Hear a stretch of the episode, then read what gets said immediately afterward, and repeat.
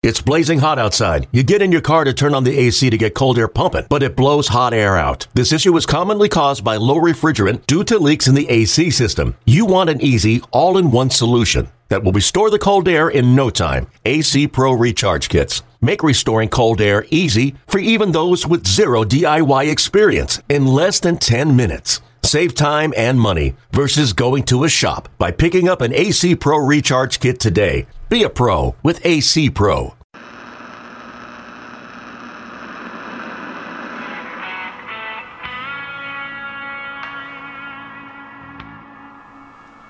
August 16th, 1980. Phillies closer Tug McGraw enjoying a tremendous pitching stretch since leaving the disabled list a month ago, sits in the upper deck of Shea Stadium before the Phillies game against the Mets.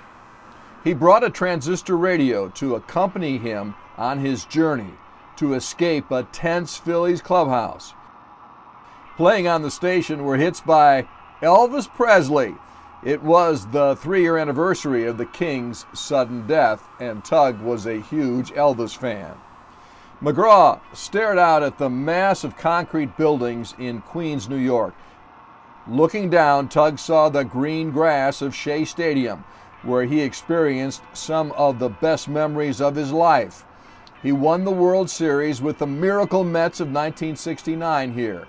He coined the phrase, you gotta believe, and turned it into a team rallying cry in 1973. Now in his sixth season with the Phillies, a team that didn't fully embrace his outgoing personality and antics at first, Tug wondered if he would ever reach the success he had with the Phillies' main rivals.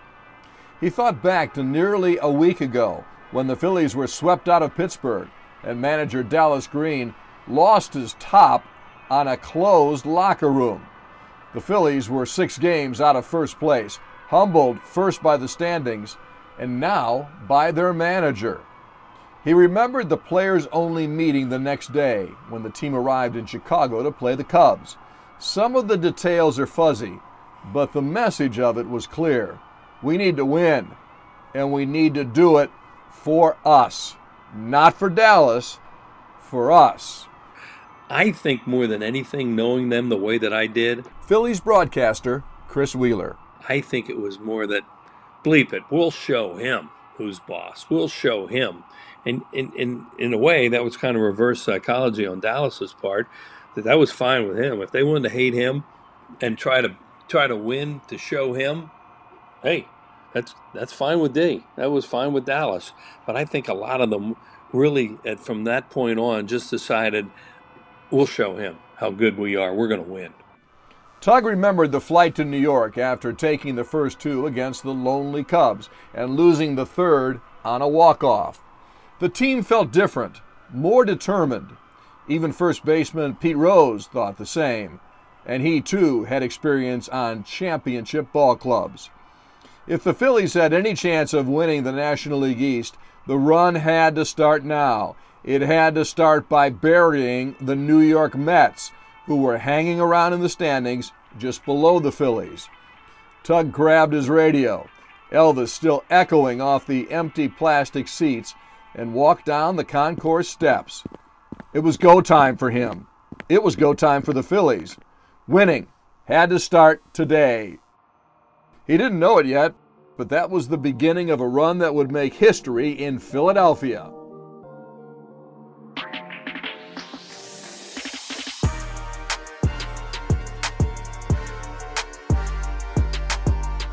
Welcome back to Phillies Throwbacks, presented by Toyota. This is episode three of our five part series on the 1980 Phillies. I'm your host, Scott Palmer. In the first two episodes of this season, we learned how the Phillies of the 1970s came together through homegrown talent and how in 1980 they were toward the end of their championship window. After a mid season sweep at the hand of the Pirates and an ensuing tirade from manager Dallas Green, the Phillies season was on life support. But the Phillies knew they couldn't give up. They had to win it all, and it had to be this year. That was clear from the beginning. It, that spring training Ruly Carpenter, who, like I said, is one of the best owners I've ever been around. Shortstop, Larry Bowa. He, he got a few of us guys together and said, hey, guys, you know what? You got to do it. He didn't say you had to win a World Series. He says, you got to get over the hump or I'm going to have to tear this team apart. And he says, I don't want to do that. Larry Bowa was part of the core group of homegrown talent that came up through the Phillies system in the 1970s under owner Ruly Carpenter, general manager Paul Owens, and farm director Dallas Green.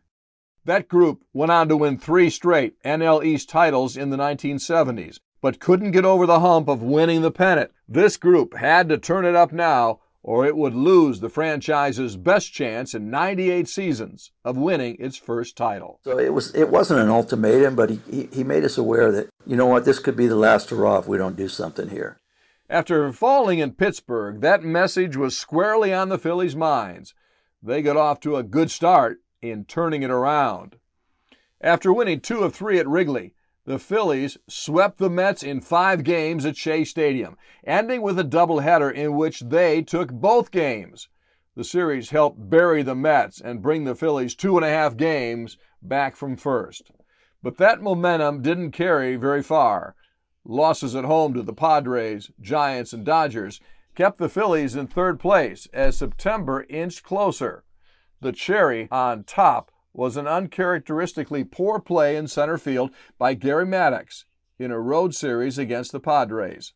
Chris Wheeler was calling that game in San Diego. It was in San Diego. It was late in the day on a Sunday, and it's early September, and the sun is low. And Gary, you know, this guy's a great player, a gold glove, and he didn't have his sunglasses, evidently. Here comes a fly ball late in the game, and he, he loses it in the sun, and we lose a game in San Diego. General Manager Paul Owens, the Pope, was on the road trip as well. That mental blunder stuck with him as the team traveled to San Francisco. So now he's seething. It's not a long ride, obviously, San Diego, San Francisco, but he was seething from what I understand the whole way. And he got a few of them in the hotel the night before. He ran in it. I think Dickie Noles told me he got him. But Pope didn't want the Dickie Noleses. He wanted the big boys. He wanted the guys that really counted. The next morning at Candlestick Park, the Phillies were set to play the Giants in an afternoon Labor Day game. The clubhouse was closed that morning, uh, and the media going, "Oh, the clubhouse closed. I wonder if Dallas is going off on them again." It wasn't. It was Paul Owens. I don't know that they knew it was Pope right away, but then they found out, and he, oh, he went after him that day, and he went after the big boys by name. The Pope made the most of his chance to chew out the veterans. He mentioned specific instances in games where he thought effort and desire were missing. He pointed them out one by one. Owens was different than Dallas. His criticism more personal, more embarrassing. It may even have been more intimidating.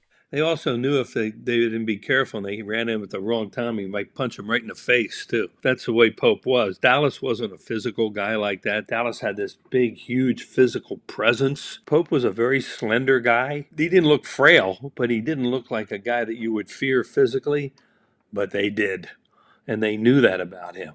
And they knew they didn't want to mess with him. Being the typical Pope uh, that he was, he, he was going to, he'd confront anybody. Utility player, Del Unser. He didn't care how big they were. He wanted he wanted he wanted to fight you. He wanted us to have that fight to take us to that next level. And Dallas's talk, I think, was out of his own frustration, and Pope's was to kick us in the butt, and we had time to finish the season and finish it right. Maybe it was the Pope's speech. Maybe it was Dallas's. Maybe it was the players' recognition of the desperate situation they were in but the Phillies began to turn it on in the month of September. They swept the Giants and went on to win 11 games by one run down the September stretch. You play a lot of one run games in September when you're in contention, and they just tear your gut out because the team that wins those close games and those one run games, especially back in that era, they're the teams that went on to win. And not only did they win them, but they learned how to win close games and they learned how to win extra inning games. To win close games, you need stellar pitching, and that's exactly what the Phillies got. After returning from his injury on July 19th, Tug McGraw was electric. In 33 games, he pitched 52 innings, gave up just 30 hits, and struck out 42 while compiling a 0.52 ERA. He dominated in the ninth with 13 saves in the second half of the season.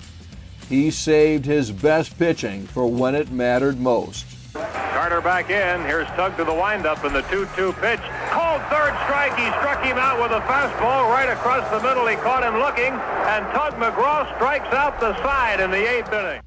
Relief hurler Ron Reed controlled the back end of the bullpen with Tug. Uh, we were kind of in the bullpen until Tug got back, and then when Tug got back and all those close games, as soon as we took the lead, of course, Dallas put Tug in, and I want there wasn't anybody else in this world I would have put in. Tug just uh, he was just fantastic and just unbelievable. I think any reliever has ever had a half a year like he did.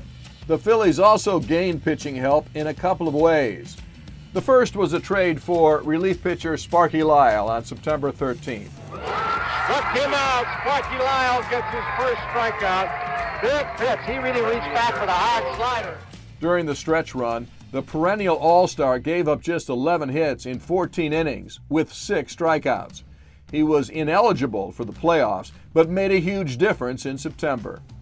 The second was the emergence of young stud pitchers. Rookie Bob Walk made 27 starts in his first big league season, often on only three or four days' rest. He pitched 37 and two thirds innings in September and a game in early October, never giving up more than three earned runs in a game.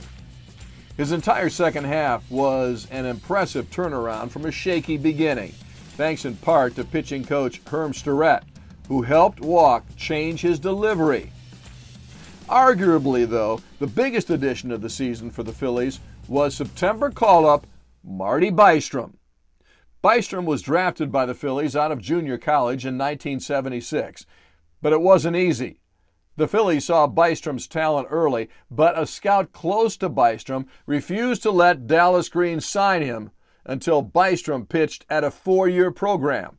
He wanted Marty to make a bigger name for himself so the people around him could cash out with his expensive signing. Dallas was having none of it. So Dallas fired the guy and and sent uh, Hugh Alexander down, and Hugh Alexander came down to the house and ended up signing the contract that night. After three years in the minors, Bystrom was invited to join the 1980 Phillies in spring training, poised to make the roster. And uh, three days before camp, I, I uh, tore my hamstring down in Miami. Before spring training ended, he tore it again. It was picture, picture day, and we were going back back in the back room down the hallway, and that hallway was slick, and I had metal spikes on and slipped and tore it again. So that really messed me up. And boy, the, the look on Dallas Green's face when I told him that was just uh, such such disappointment. I didn't I didn't really start pitching again until July. If not for Larry Christenson missing a start because of an injury, Bystrom may not have gotten the chance to be the Phillies spark plug at all. He came up and made one relief appearance before starting his first game on September 10th against the Mets at Shea Stadium. It went pretty well.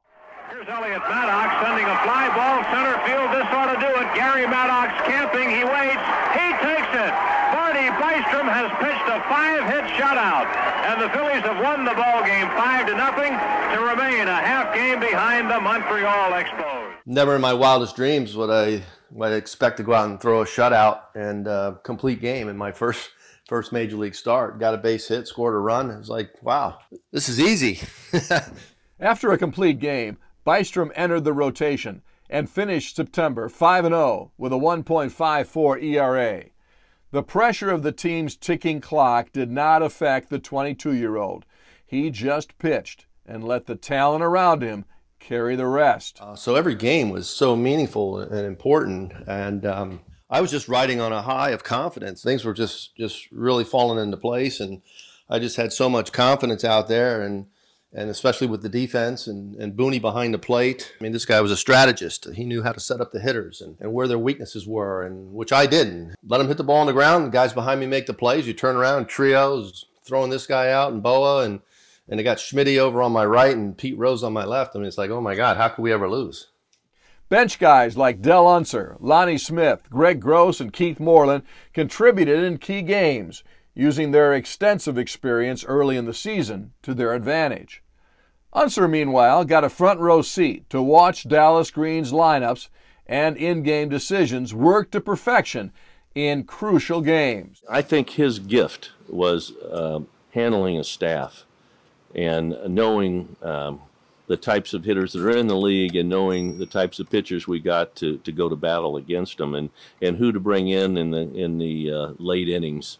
He was uh, very affirmative in his decisions, and you weren't going to argue with him because you're going to get a stone wall. But uh, nobody really tried to take him on like that uh, that much. They they had a lot of respect for uh, his baseball acumen. The new guys and the guys on the bench were thrilling assets but it was the Hall of Fame caliber corner infielders who truly led the way down the stretch. One pitch to Rose is a drive deep to right field. Off is way, way back. That ball is out of here. A two-run homer for Pete Rose, and the Phillies lead it seven to nothing. The 2-0 pitch, swinging a long drive, deep left field. Henderson back out of here, home run.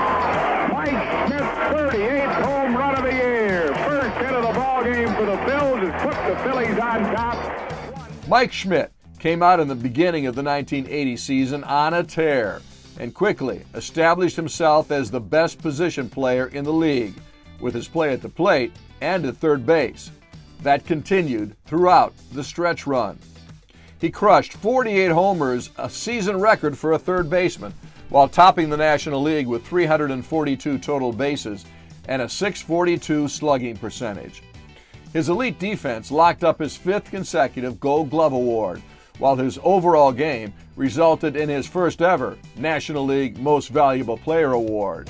And a long drive deep center field. Out of here, home run. Michael Jack Schmidt has just set a personal high with his 46th home run of the year. Phillies have tied it at one. Schmidt's talent had taken the National League by storm for years.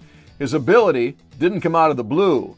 But in 1980, with Pete Rose at his side, Schmidt turned it up to a different level. Pete was a, a, a, very positive guy. When I heard him tell me he thought I was the best player that he'd ever played with, it just pumped my chest up and I couldn't wait to get the uniform on every day. I couldn't wait to get to the clubhouse and see his face. He'd be sitting there signing balls or be walking around with a cup of coffee. You know, he always got there really early. You know, he, he was he was uh, made for big time, big time games, big time at bats. Uh, uh, he was made to play under pressure. For me, that was probably something that meant a lot. Was that uh, I learned about uh, competing under pressure from Pete, and I think uh, not only myself but the other key players on our team. Pete rubbed off on everybody. Rose took the pressure off Schmidt. He didn't have to be the sole guy his teammates looked to when they needed someone to lead by example. He could relax and play his game at third. He made Mike Schmidt a believer in himself. Left fielder Greg Luzinski. Pete kind of took him underneath his wing, really worked with him mentally on the mental part of the game and to have some fun and things of that nature. But I think Pete helped Mike. Not that the, he didn't have the ability to uh, uh, have great years and be the all-time greatest third baseman, you know, as far as I'm concerned. Uh, but he, but he knew that Pete knew that ability was there, and he was constantly trying to make Mike believe in himself to bring it out the best way he could. Pete made his teammates better, but he was also a force himself. He didn't have his most outstanding season in 1980, but he told his teammates he would be sure to make a difference when it mattered the most. Two-run pitch to Rose. Here's a hard hit ball through for a base hit, and runs are going to score. Pete Rose delivers a single up the middle, and the Phillies have busted it open here in the ninth inning.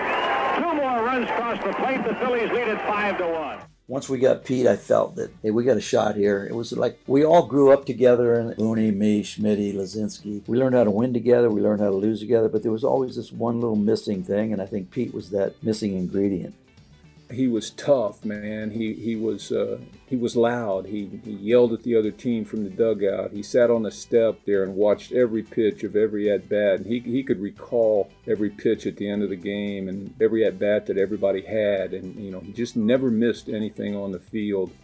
Every at bat that he had was like the last at bat of his life. Little things like that we all watched. Pete led by, you know, inciting the opposition, diving into bases when he didn't have to, breaking up double plays. That's the way Pete led. The Phillies had put it together. By September 26th, they were back in first place in the National League East. They were set to play three games against the team that trailed them by just a half game the Montreal Expos. The Expos were really good. I mean, you're talking about Carter and Dawson, and the, and I mentioned Steve Rogers and Cromartie, and so many good players. They had Wallach. They were really a good team, so we couldn't shake them. The Phillies could extend their lead before some seemingly gimme games against the lowly Cubs. In a dramatic pitcher's duel, Dick Ruthven versus Montreal's David Palmer. The first game of the series was tied 1 1 in the ninth when Bake McBride came up to bat. Bake McBride stands in. He is singled in three at bats. Palmer's pitch to him. Swing and a long drive. Deep right. It's got a chance. Out of here. Ball game's over. Phillies win two to one. Bake McBride a home run. Phillies win it two to one. Lead the East by a game and a half. Bake McBride bobbed at home plate by his teammates. What an ending to a great ball. And now we have a chance to put the Expos away with the Cubs, who are bad, coming in for four, and we don't do it. I mean, Bake McBride hits that unbelievably dramatic walk-off home run on Friday night, and darn if we don't lose the next two. After dropping the series, the Phillies let the mighty Expos back in first. Montreal went home and swept the struggling Cardinals in three games. The Phillies hosted the last place Cubs for four and had to win to keep pace. Game one did not go as planned. On a long, chilly autumn evening at Veterans Stadium, the Phillies couldn't shake Chicago. The game went into extras, tied at three. In the top of the 15th, the Cubs took a two run lead. Fans in this town understand. They knew that we were getting near the end um, of, of this era, and they were really pumped because of the month of September. And darn if you don't get into that Monday game and just playing awful in that game. And the fans are booing. They are booing. But the Phillies, against all odds, hung in there. In the 15th, Bake McBride knocked in a run with a ground out. With two outs, Gary Maddox tied the game with a single. One pitch. Swing and a base hit center field tie game. Gary Maddox a two-out line drive single to center, and the Phils are still alive. Manny Trillo avoided a dreaded 16th inning with a walk-off single. The 1-1 pitch. Swing and a ground ball base hit. Phillies win it six to five. Maddox scores. Trillo delivers with a ground single to center field. Phillies have come back to beat the Cubs six to five in 15 innings. The key blows. Game tying two-out single by Maddox, and the game-winning two-out single by Manny Trillo. And the Phillies could finally breathe a sigh of relief. Well, not everyone did. I said, you know what? The fans that came tonight are the worst fans I've seen. Shortstop, Larry Bowa. I didn't say the fans of Philadelphia. I said the fans that came tonight. And of course, that was headlines the next day. And for about a week there, I started getting booed. But during that time I was getting booed, I was getting two and three hits a game. And Chris Wheeler made a comment saying, I want everybody to keep booing Bo going down the stretch, going in the playoffs and World Series because it seems to motivate him a little bit. I must have hit like 360 during that streak. Bowa had fun turning booze into fuel, but he felt that series was a turning point, not just for him, but for the team, thanks to a late night conversation after the extra innings victory. After the game, our guys, we usually stayed around after the game and BS'd and we hung out and talked baseball. We literally said, I remember this, we can't let bad teams hang around. We got to put our foot on the on the metal there and uh, let them know that they can't come back and win this game. And we let them hang around, but we won both games. And I think from that series on, we started playing a lot more with a lot more intensity, and especially against teams that we're supposed to beat. The Phillies took the message to heart. They swept the remaining three games against the Cubs. it was down to three games for the National League East title. They would be in Montreal.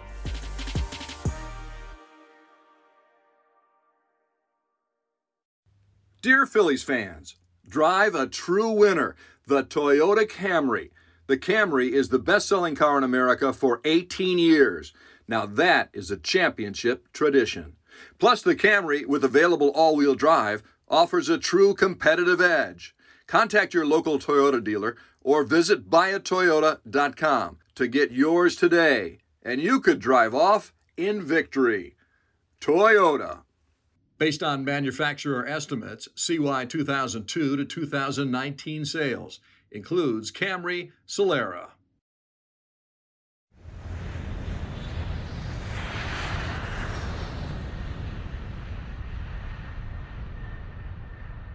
The Phillies got on a plane and headed to Canada, tied with the Expos for first.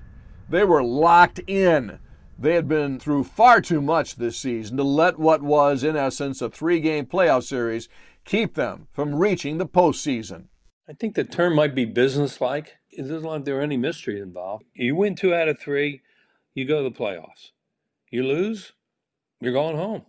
And the disappointment continues and then do they break this team up and then what's going to happen and all those things so they knew what they had to do and they were ready to do it fans were pumped in both philadelphia and montreal to avoid a long wait after the late night flight to montreal. Ruly carpenter gave free tickets to the excited fans working customs at the airport. The team was expedited through after that. And the phillies confidence was palpable. Mike Schmidt had all the reasons in the world to think he'd make a difference. The Phillies star had hit three consecutive homers in the Phillies' last three games against the Cubs. He grabbed lunch with former teammate and 1980 rookie broadcaster Tim McCarver before the series began in Montreal. I remember saying to Tim McCarver, and this is this is an unusual thing for me to say, very unusual. And I, Timmy, I'm going to have a good series. I just feel it.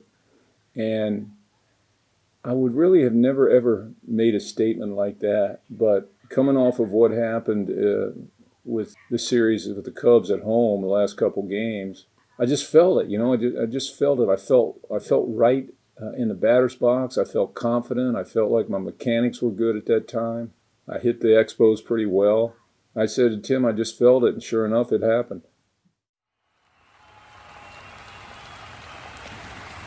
In the loud, cold, and unwelcoming Olympic Stadium in Montreal, Michael Jack dug in his cleats and made good on his promise to McCarver right away.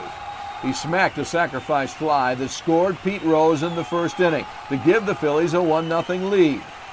Then in the sixth, he knocked in what would be the game winning run with one swing of his bat. Here's the 2-0 pitch. Fastball, long drive. Watch that, baby. Way out of here, home run. Michael Jack Schmidt has just tied Eddie Mathews' record for all-time homers by a third baseman in the season, number 47. Phillies lead it 2 to nothing. Dick Ruthven pitched brilliantly, and the Phillies won the game 2 to 1. They were now one win away from a division title with two games to do it. Another chapter for a long, unpredictable season seemed to be in reach. Leave it to Mother Nature, though, to hold off the Phillies' plans for just a bit longer. This was before they put that permanent roof on, on Olympic Stadium. It was a miserable day and we were due to play like around 1 or 1.30 and it's raining and it's cold and it's montreal in late september and but you know what i think everybody felt that we were going to be there all day and night if we had to because they did not want it to come down to a doubleheader the next day. That team had did not like rain delays. That team just wanted to play and get out of there and all but i i know from talking to them they were really focused that afternoon in that clubhouse. Sure did they play cards? Did they do what they did to relax? You but they knew they wanted to play because they had won that big game the night before and they did not want to play a doubleheader the next day. Larry Christenson started that game on the mound for the Phillies. He did whatever he could to keep his mind sharp during the wait. And I remember reading a novel, I think Robert uh, Robert Ludlum's The Bourne Identity. I, I read that whole novel because it was a, such a long rain delay, and then then the game started, and I liked that because I, the later the later it got, I felt stronger. I think we didn't start till four or five o'clock or something because it didn't end till late, and that was a, one of the damnedest games I ever seen in my life. Both teams combined for seven errors on a cold, wet, back and forth game filled with weird moments. A liner Manny Trillo thought he caught was ruled a trapped grounder. He fired to get the out at first, and Rose relayed home for a clutch double play. Nice grab, Manny Trillo. Holds Scott, throws out off of Scott trying to score, and he is out at home plate. Scott never got the plate. In the seventh, Bake McBride narrowly avoided getting tagged in a rundown after Rose was abruptly held at third to load the bases. Base hit, left field. Rose is being held. Oh, McBride is held up and they're going to get him in a rundown, or are they? He is safe. Oh, I don't believe it. Trailing 2 1, Luzinski delivered a two run single to give the Phillies the lead, but Schmidt, trying to draw a throw, was caught in a rundown and tagged out. Then the Expos caught Luzinski in between second and third, and the inning ended. Green light, base hit, center field. The Phillies are going to go ahead. Now they got Schmidt in a rundown, two run score. Schmidt's in a rundown, still in a rundown and they get Schmidt, and now they're trying to get Luzinski. They do! Unbelievable! A double play, but the Phillies go ahead three and two. I don't believe it. Two runs and two outs on one wild play. In the bottom of the seventh, a rare drop fly ball by Manny Trillo and a misplay on a stolen base led to two runs for the Expos. Manny Trillo right there. Oh, he dropped it! Don't believe it. Oh, boy. What is going on here today? They took the lead into the ninth. Top of the ninth. One out with a runner on first. Mike Schmidt hits a dribbler to third and appears to leg out a single. He didn't get the call. Bouncing ball, tapped softly, third base. Parrish charges, he throws. Oh, that time he called him out. I got to see a replay on that. McBride moves up to second base. Schmidt called out on a very, very close play. Now here it is. The throw. Oh, he's safe. Two outs. Deafening crowd on its feet. Tying run on second. Up step Bob Boone a gamer who overcame intense injury pain all season long and held his ground as Keith Moreland threatened his playing time. McBride at second base, two outs. It's up to Bob Boone. Boone batting 228. This was a big moment for Boone, but this was also a very different part of the season for him. After struggling early on, Bob Boone found consistency at the plate down the stretch the hits kept on coming. You know, then all of a sudden it just clicks like, oh, there it is. Where's where have you been? Base hit to center field. Bake McBride rounding third. He stumbles, but he's still going to score. Boone heading for second base. Tie ball game. Bob Boone delivers with a single to center. Down to the last out. Boone a base hit. Bake McBride scores and this game is tied at four. Boone's clutch RBI single sent the game to extras, and Tug held the Expos at bay for two innings in a row. Miss, swing and a miss. He struck him out. Tug McGraw gets out of the jam. Tugger pounding that glove. Oh, what a miraculous job he's done for the Phils this year. No runs, one hit. No errors. Then in the 11th, it was up to Mike Schmidt. The league's MVP was criticized throughout the 1970s for not getting the big hit when it mattered most. This was a chance to change the narrative. With an out, a runner on first, and rookie catcher Don McCormick on deck, many thought Expos manager Dick Williams would walk the red hot Schmidt. He didn't, and he paid the price. He threw a fastball, and Mike just crushed it. The pitch to Schmidt. Long drive to left field. He buried it. He buried it way back. Out of here. Home run. Mike Schmidt puts the Phillies up six to four. Oh, what a drive by Schmidt. Unbelievable. He hit that thing deep to the seats in left field. And the Phillies greet Schmidt at the plate. Mike clasps his hands. He shakes hands with all of his teammates. What a wild scene in Montreal. Andy Musser's classic radio call captured the euphoria of the moment. The entire Phillies bench poured out onto the track at Olympic Stadium to greet Schmidt as he ran to the dugout. As he rounded third and smacked the hand of third base coach Lee Elia, Schmidt had an extra thought in the back of his mind. You, you could never call me a guy that didn't get the big hit when they needed it after that. I hit a lot of big home runs in my career, but there were none bigger than those two in Montreal. Tug stayed out on the mound for the bottom of the 11th. He could taste the champagne. It only took three batters. Struck him out! Phillies are the National League Eastern Division champions. Tug McGraw is being mobbed. The Phillies are in the playoffs. Tug McGraw, an unbelievable finish to an unbelievable year for the Phillies, who have won it by a score of six to four on Mike Schmidt's homer. The Phillies mobbed Tug at the mound and celebrated in front of a shocked crowd of Expos fans.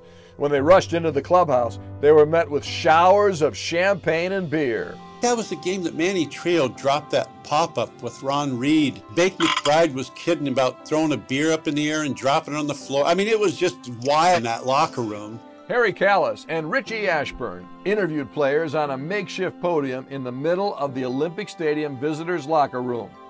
It was party time in Canada, and that party lasted into the final meaningless game of the season. The next day, I remember it was like whoever wanted to play, it was like the misfits, and Luzinski never even got dressed. He sat in the locker room and, and ordered ribs from the Barbie barn, and he never did go on the bench, I think, that Sunday day game because he just he was still celebrating. First year broadcaster and longtime Phillies catcher Tim McCarver even got in on the action. The Phillies activated Timmy in September so he could play professional baseball in his fourth consecutive decade. My great friend Tim McCarver would play in that game that day and pinch hit and get a hit and have his last last major league at bat be a double to right center field. And he stood on second base and instead of saluting the players, he doffed his cap to us up in the broadcast booth. That gave uh, you know, a nice memory for us for the final day of the game when we could relax and that, that Timmy could do that. As the Phillies filed out of Olympic Stadium and came back to the States that Sunday, they remembered the times in 1980 when it would have been easy to quit. A second wave of injuries, veterans losing their cool after benchings, Dallas and Pope's tirades. But this group stayed together and now had a date with Nolan Ryan and the mighty Houston Astros in the NLCS. They were back in the postseason. That sometimes it's not how well you play the first half, but it's how well you play the second half. We stayed close, had had an opportunity, and it was in our hands to win the thing in the last series in, in Montreal. It's team, it's a team effort, and if uh, credit to, to Dallas, he uh, always would say it's we, not I, and uh, that that is true.